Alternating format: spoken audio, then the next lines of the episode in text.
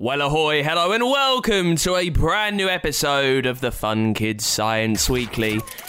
My name's Dan. Thank you for joining me, for following, downloading, streaming, subscribing. I'm so delighted that you've chosen to come along on this journey around the universe. Your mission, should you choose to accept.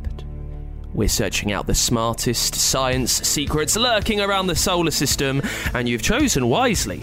This week, honestly, we'll hear something utterly mind boggling. It's all about how llamas could be the key to curing all diseases.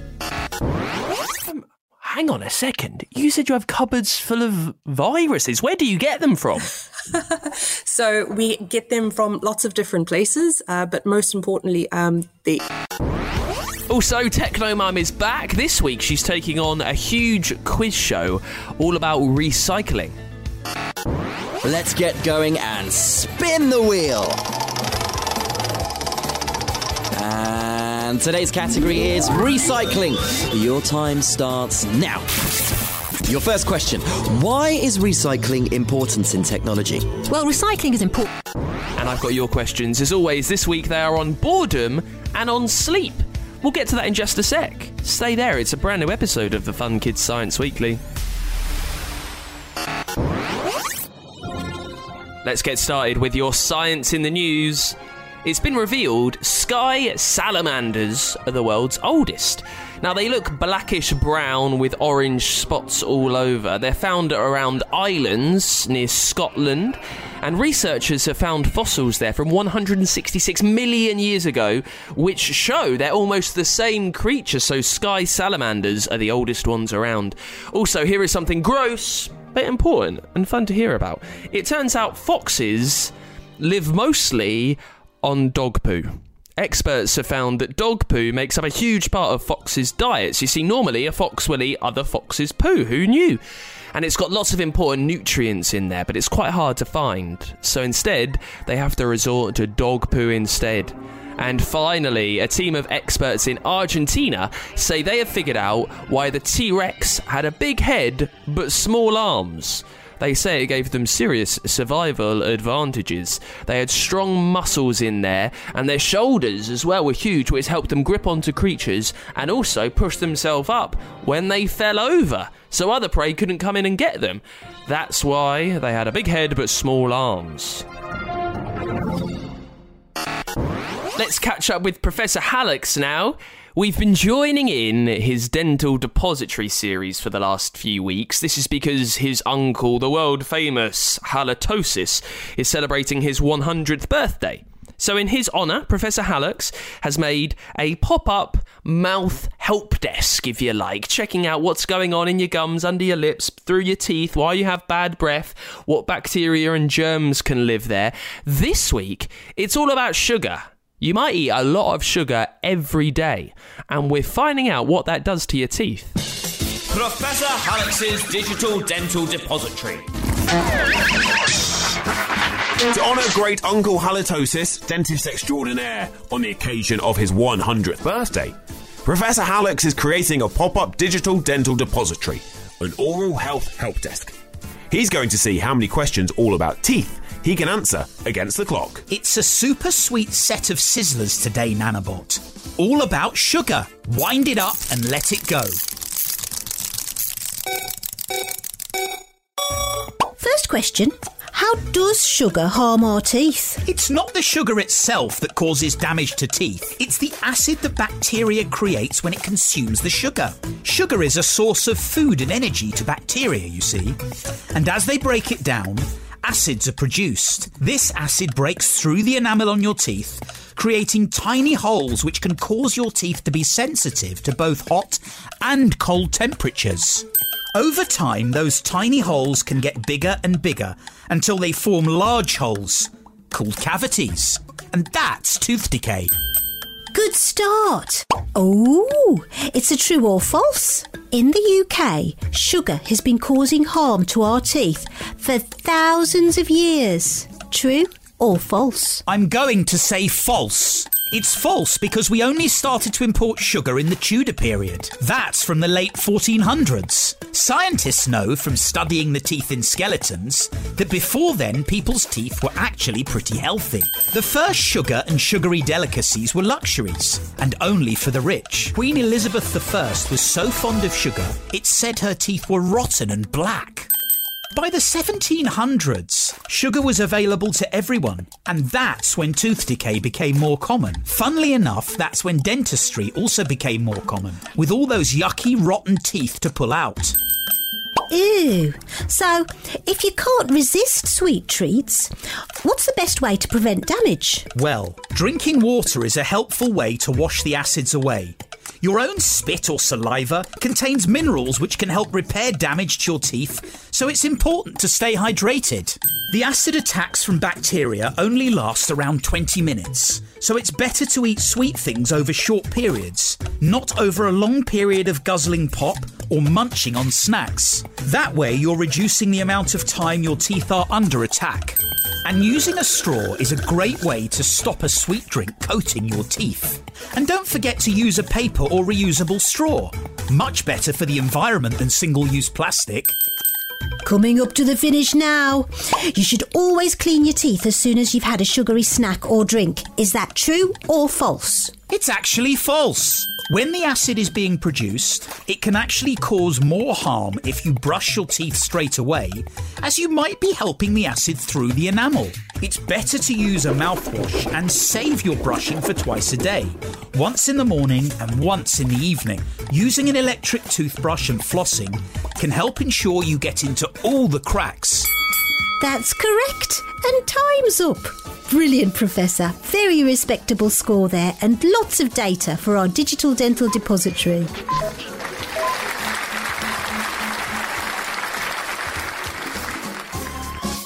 Professor Hallux's Digital Dental Depository.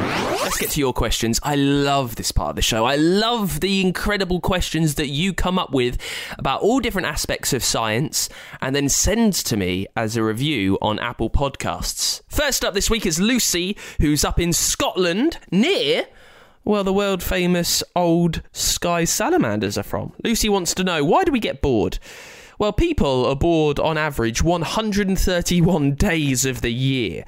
Now, experts have done tests and studies on boredom, and you know what? They found out it's actually quite good for you. You see, your brain has a default state when it's not doing anything. Now, uh, your brain when it gets used to something new, it reverts back to that default state, kind of like a standby mode on your games console. Now, when that's happening, it makes different parts of your brain fire off. That's what happens when you get bored, and it helps you create and imagine different things, which is why boredom is actually pretty good for you. Thank you, Lucy. This one is from Kane, who wants to know why we sleep. Well, this goes back to your brain a bit as well. A few things happen in your brain and in your body when you nod off. Uh, in your head, sleep gives your mind a chance to sort through what's happened that day.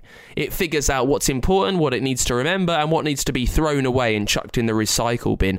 Also, your body needs sleep because that's when it grows. That's when cells can Uh, divide and multiply. That's when you get more of those. That's when your bones get longer and get stronger. And that happens a lot when you're young. So when you're a kid, you need loads more sleep than you do when you get older because you're growing so much more, Kane. Thank you for the question. If there's something sciencey you want answered on the show, so easy. Get yourself to the Apple Podcast Store if that's where you listen. Find the Fun Kids Science Weekly. Three things you need to do leave your name so I can say hello. Give us five stars, that really helps me see it. And then you've got a comment box at the bottom, and that is where you leave your question, and I'll try and get to it next week. It's the Fun Kids Science Weekly. Now, here's a big question we're going to find the answer to. How can llamas be the key to curing diseases? We'll find out with Lauren Asen, who is a postdoctoral fellow at the Rosalind Franklin Institute and joins us now. Lauren, thank you for being there. Hi. So uh, this is all part of the Royal Society's Summer Science Exhibition. They've got a big show which shows you how this can happen. When did we first start to think that there might be something with llamas that can help us out?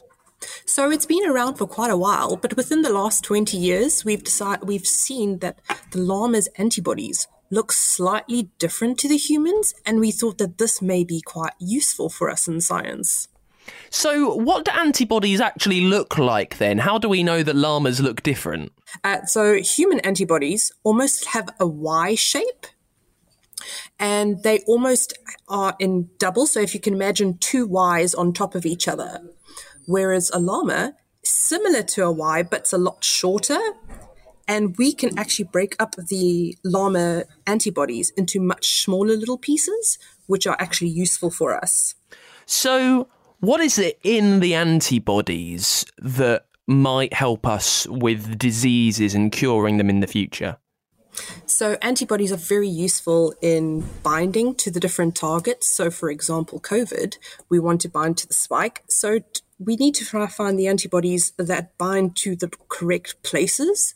So, either we find an antibody that can stop it from binding or to actually kill the virus in itself. So what happens next then with it, Lauren? We we think we've got these antibodies um, from the llamas, and it might help us out. What, what do scientists need to do? So scientists then need to do a whole lot of testing. So we have little viruses in little petri dishes in very safe cabinets, and we add these different antibodies and uh, llama antibodies to see if these antibodies will stop the viruses from progressing. And if that happens, we then go to try and test it on mouse mouse models of uh, virally infected creatures.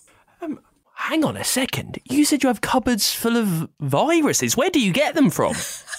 so we get them from lots of different places, uh, but most importantly, um, the NIH, if I remember correctly, and they've got different. Um, they literally have cupboards for people to do research on these specific viruses. And and and uh, scientists can just make viruses, can they? No, so they can't just make viruses. So it's a very controlled process. And many of these viruses we get from samples that are collected from hospitals. And uh, we can only work on them if we've given them a specific plan.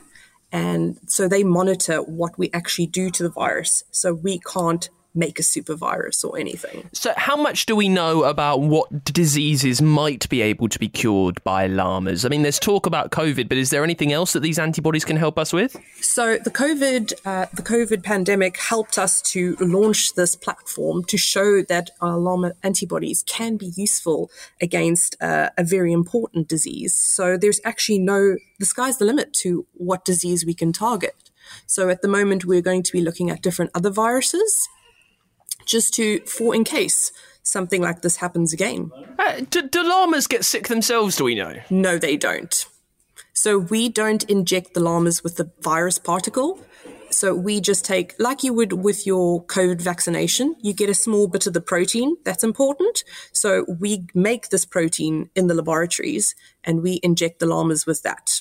Oh, but what about llamas in themselves? So not not you know if they've got these super antibodies, are there any llama diseases that they get that really impact them? Not that I know of. So are they just like they're just these super beasts? They're super beasts. I, am sure they, they get sick in normal. They do get sick normally. So what our application is just very different. So we the llamas that we use are are kept under vet supervision, like pretty much twenty four seven. So if there are any sicknesses, we can test for them and treat as normal. But they're normal animal diseases that you'd get, like cows get sick and horses and stuff like that. Yeah. Are these special antibodies? Uh, do we think they're almost uh, like very special and exclusive to the llama? Or does this open up an idea that maybe other creatures might have some super bacteria fighting antibodies that maybe we can use? So yeah, so the llamas they come from the camelid family. So camels also have these kinds of antibodies. Uh, they're just a lot more difficult to get hold of. Llamas we can get here in the UK, whereas uh, much easily. And another kind of antibody are sharks. Sharks have also special types of uh, frameworks for their antibodies, which people have actually looked at. But I would rather look at try and keeping llamas in a shock to get these antibodies from. you don't want to be you don't want to be someone in a scuba suit having to try to prod a shark under the ocean. yeah, no, not not for me, hey. I don't think so. Well, listen, we can find out loads more. As I say, the Royal Society have got their summer science exhibition on uh, in the next few months, where you can learn all about llamas helping us fight viruses. Uh, Lauren Asen, thank you so much for joining us. Now, this week's Dangerous Dan is something truly terrifying. Every week we talk about some of the mean and cruelest things in the world and the universe. This week it's something that might actually give you nightmares. Let's take a look at the scorpion fly. What do you reckon they look like? Well, they look scary. They've got a yellowish orange back with a black stripe that runs down it. They've got a huge black and white patterned wing, a large snout on their head, which they use to feed. The most terrifying thing to look at, though, and it's what gives them their name, is their tail. It flicks out the back of their body with a curved end that makes it look a bit like a scorpion. Now, that's used for mating, and they're found all around the world. And what makes this creature really creepy? They're predators of other dead animals. They're normally the first insects to arrive at a creature that has just gone and it feasts. And what makes them even worse, get ready for this, it's not nice, but they're known to be particularly obsessed with dead humans. Ugh, it's a strange fascination, but it means the scorpion fly goes straight onto our dangerous Dan list.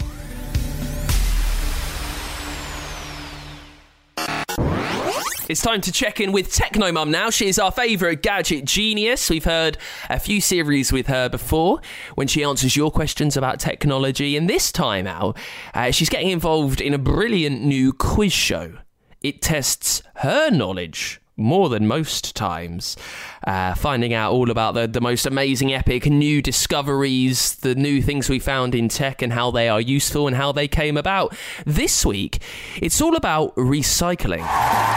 Welcome back to Tech Trivia, the game show that tests the technical talents of our tremendous contestants. And playing this week, it's Techno Mum. Hi. Now you've been smashing our scoreboard so far, but the game's not over yet. Let's get going and spin the wheel. And today's category is recycling. Your time starts now. Your first question Why is recycling important in technology? Well, recycling is important for everyone. There's only a certain amount of resources on our planet, and with many of them, once they're gone, they're gone. Now, most designers want their things to make to be available not just today, but tomorrow, next week, and even next year.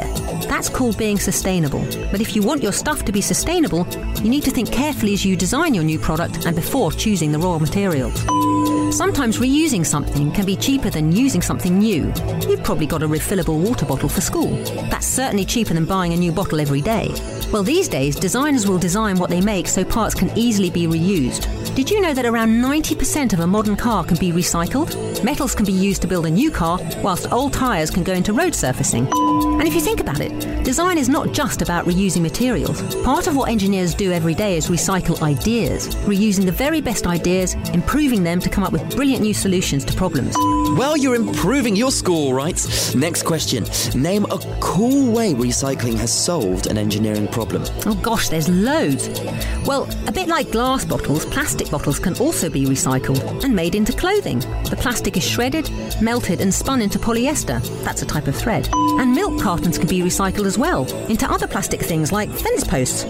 In fact, new plastic can be made from all sorts of substances. There's even a type of plastic which is made from pig wee. Ah, gross. But hey, that is pretty cool. Last question, and you're going to have to be quick. Can you give me a job where you'd need to use recycling? Mm, I'm going to say aerospace engineering. That's like being a rocket scientist. In some places, recycling is the only way to get things done. For example, space. If you were travelling to Mars, you can't get supplies along the way. But supplies are heavy and they can slow you down. So the more you can recycle, the further you can go. Aerospace engineers are expert at figuring out ways to reuse things that are likely to run out, like water to drink and oxygen to breathe. I have to stop you there. The results are through, and you're through to the next round, Techno Mum. Great! That means you won't need to get a new contestant in. Recycling in action. Techno Mum's Tech Trivia. And that is it for this week's Fun Kids Science Weekly. Thank you so much for listening. If there's something you want answered on this show next week, dead easy. Here's what you need to do get to Apple Podcasts, leave us a question as a review. I will see it and I'll try and cover it. I'll do all the research next week on the podcast. Also, while you're on Apple, you can hit loads of the brilliant series that we do. We've got them there on Google, Spotify as well, and they're on the free Fun Kids app. And Fun Kids, we are a children's radio station from the UK. Listen all around the country on your DAB digital radio and over at funkidslive.com.